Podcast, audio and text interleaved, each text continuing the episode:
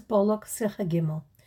At the end of this week's Torah portion, we have a very interesting story of Zimri ben Salu, a tribal leader in the tribe of Shimon, who takes a Midianite woman and, together with the men of his tribe, makes an appearance before Moshe and challenges him. In Pasuk Vav, verse, verse 6, in Perik Chofei, chapter 25, we read, V'hine ish mibnei Yisrael ba. Then an Israelite man came, V'akrev el echov es hamidyonis, bringing a Midianite woman to his brethren, La'ene Moshe u'le'ene koladas bnei Yisrael, before the eyes of Moshe, and as witnessed by all of Bnei Yisrael. Vehema boichem, and the nation is standing and crying, Pesach Oyel Moed at the entrance of the meeting tent.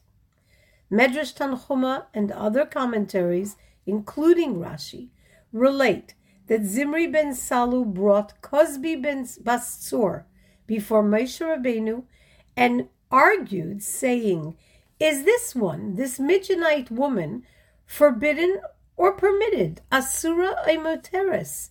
If you say Asura, that she's forbidden to me, well, who made the daughter of Yisro permitted to you?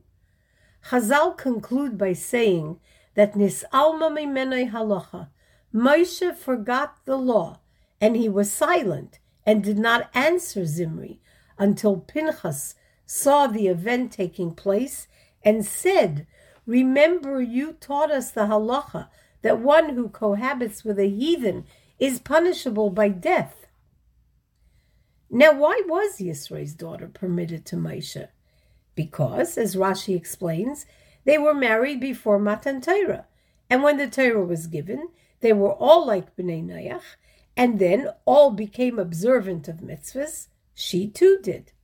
In other words, when Moshe married Zipporah, she and all the Jews, in fact, were considered Bnei Noach, and at Matan Torah, all, including Tzipora, became Jewish, and therefore there's really no question here. Or at least there's a simple enough answer, and she was permitted to Moshe. So it's a little unusual. Zimri is the head of the tribe of Shimon. He knows there's a difference between before and after Matan Torah. What then was his argument and claim against Moshe? On the other hand, if there is an opinion that this marriage can be challenged, and it is a sufficient reason to permit the daughter of Yisro to Moshe, we still don't understand why the Gemara doesn't tell us someone, whether Moshe or anyone, doesn't respond to this claim against Moshe Rabbeinu with that answer. There are commentaries that say that Moshe forgot this thought, that there is a difference between before and after Matan Torah. But in addition to the fact that Rashi says explicitly that Moshe forgot the halacha that he was told at Sinai, the one who cohabits with a heathen is killed, that it was only this halacha, that this would be the appropriate punishment was what he forgot. And also, it's really quite a stretch to suggest that Moshe forgot such a simple issue as the difference between Matan Torah and before Matan Torah and after. Beyond all of that, how did Zimri ask such a question? It's not like he could depend on Moshe for getting this. He knew it himself. So what is his question? There's another issue here that requires clarification. The law in Torah is that a convert is forbidden to a kohen. True, the Gemara in Kedushin deduces this law from a verse in Yecheskel that states who kohanim may not marry. The Gemara quotes this from that source only because Yecheskel depends on the Torah source. But it is absolutely a prohibition in Torah, where it states clearly that a Kohen may not take a woman who is a Zaina or a woman divorced from her husband, because a woman who is called a Zaina in Torah is explained in the Rambam in Hilchas Beah to mean a woman who is not a naturally born Jewess, along with several other categories. and a Kohen may not marry such a woman because she comes from non Jews who are steeped in lewdness. In fact, in the Gemara, there's a debate regarding Moshe's priestly status. According to the opinion of Rav, Moshe is a Kohen Gadol and remains so, but his children were not.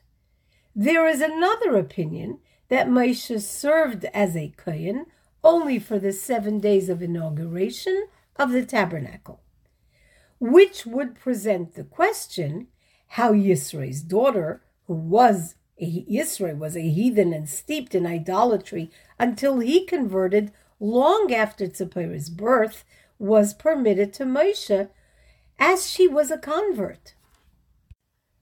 According to the opinion of the others, that Moshe served in the capacity of priesthood only for the seven inaugural days, we might be able to answer that saying that even though Moshe wasn't a complete Kohen, that even then, Moshe wasn't a complete Kohen, and the reason he was able to bring sacrifices in the seven inaugural days was only because at that time, until after the inauguration, the Mishkan was halachically considered a bama, a space with sacrificial designation, like the ones people would designate privately before the building of the Mishkan. It's for this reason that Moshe performed the service wearing white garments and not the priestly garments, because when sacrificing on a bama, one doesn't wear priestly garments. Hence, Yisrael's daughter wasn't forbidden to Moshe as a wife. But this is still challenging. The terminology in the Gemara that tells us that Moshe wasn't made a Kohen but only for the seven inaugural days, and then the priesthood expired, allows us to deduce that during these seven days, Moshe was a complete Kohen. We also need clarification regarding his marriage to the daughter of Yisro based upon the Rashi that teaches that regarding the opinion that the priesthood didn't expire for Moshe, but his sons were not priests, they were Levites. But Kol Yom of Kohen Hoya. Moshe was a Kohen all his days since Matan Torah.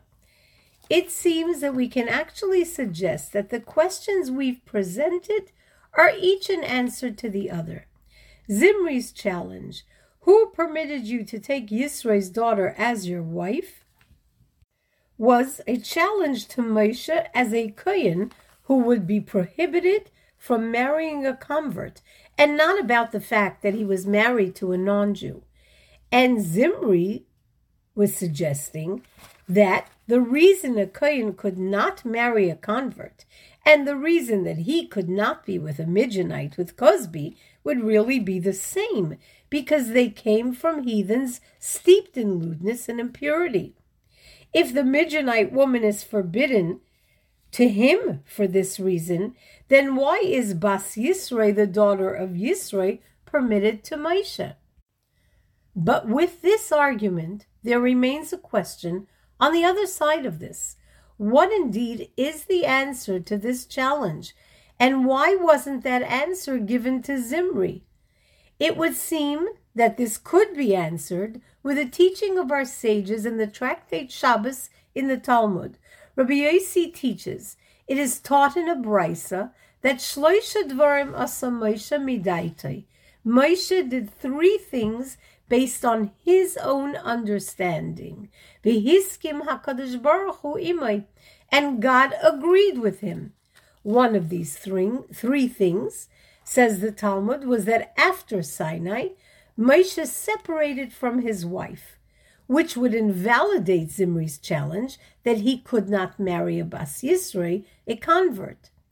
Now, though separation from a convert wife is not sufficient in terms of the prohibition for a Kohen to not marry a convert, that in fact the opinion is that Moshe divorced her. We know this from Rashi's explanation in Parshas Beha'aloscha, when the verse tells us that Miriam speaks to Aaron about Moshe regarding the Cushite woman he married. Rashi explains and says she spoke about the Cushite wife actually means she spoke about her divorce. They were not just separated, they were permanently separated, they were divorced. Yet no one said this to Zimri when he challenged Moshe's marriage because nobody knew about this.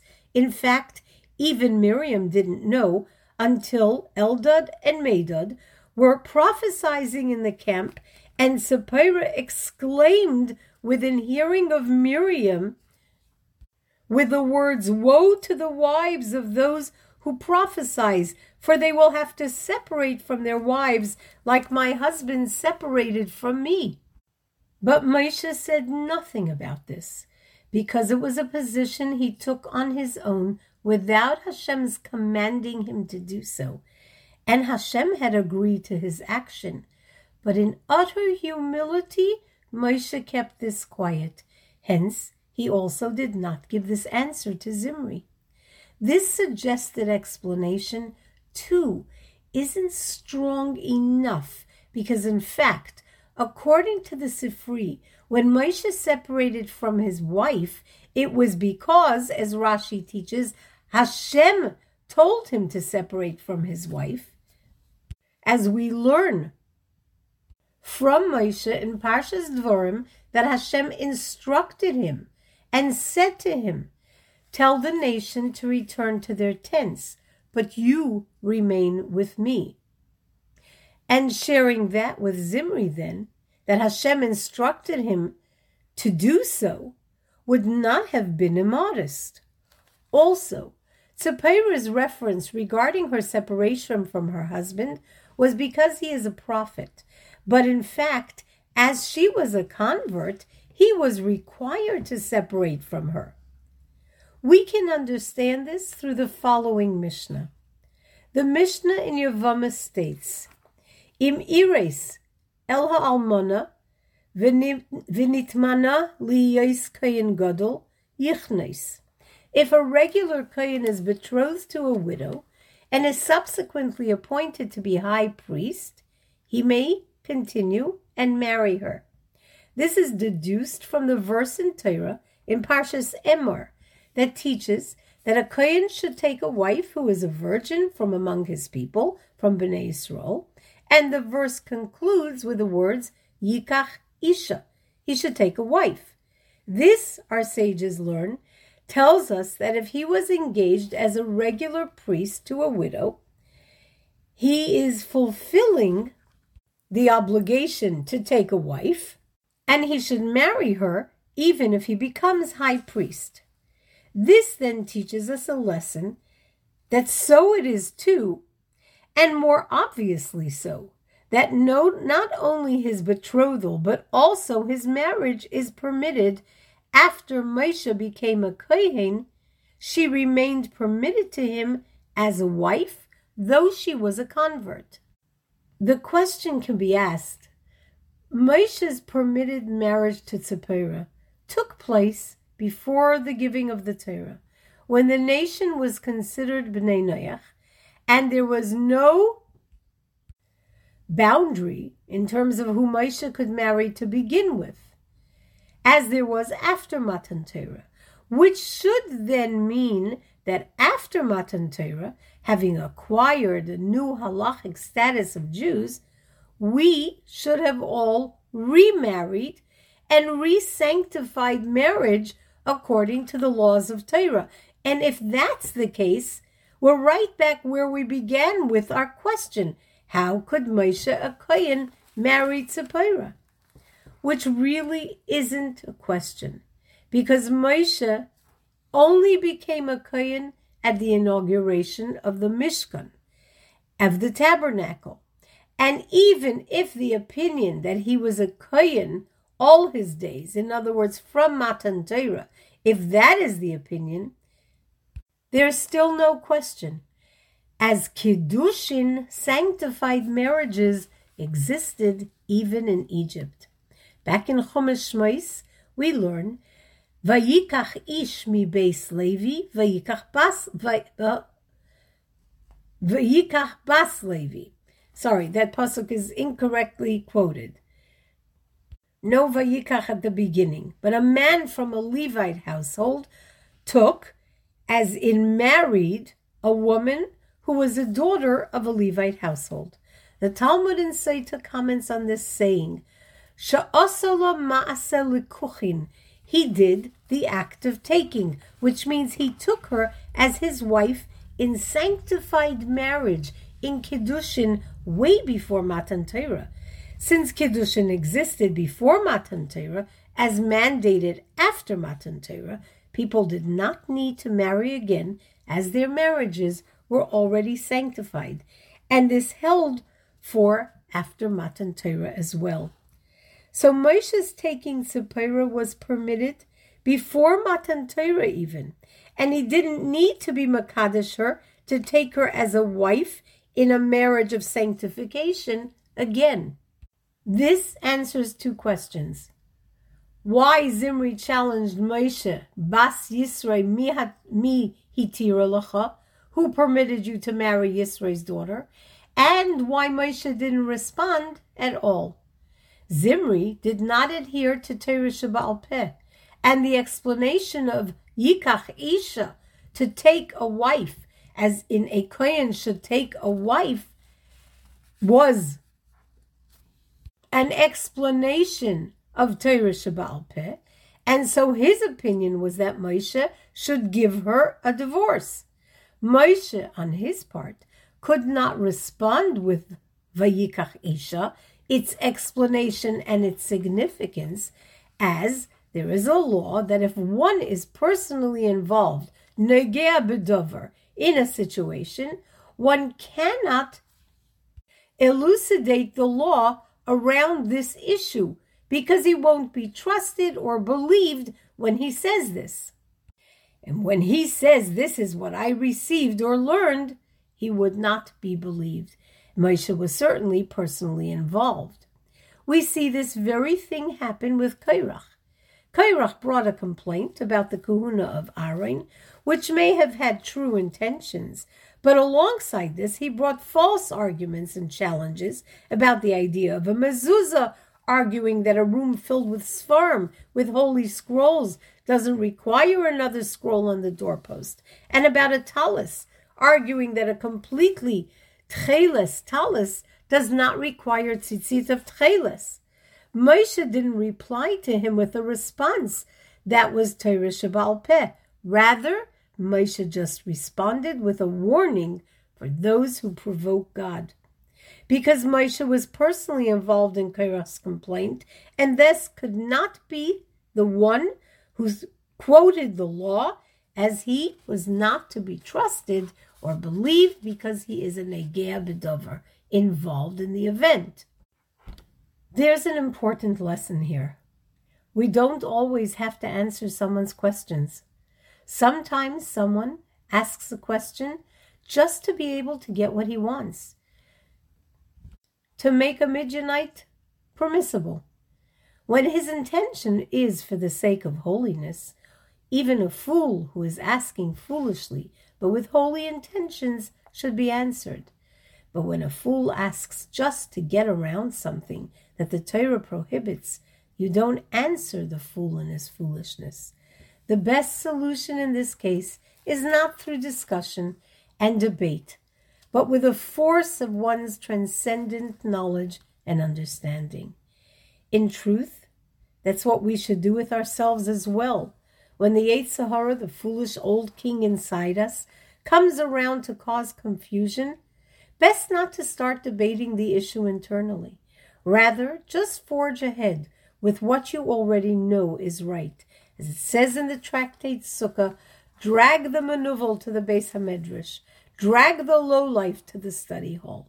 Take the Yetzer Hara with you into the realm of Torah which is what Pinchas did, with zealotry for God.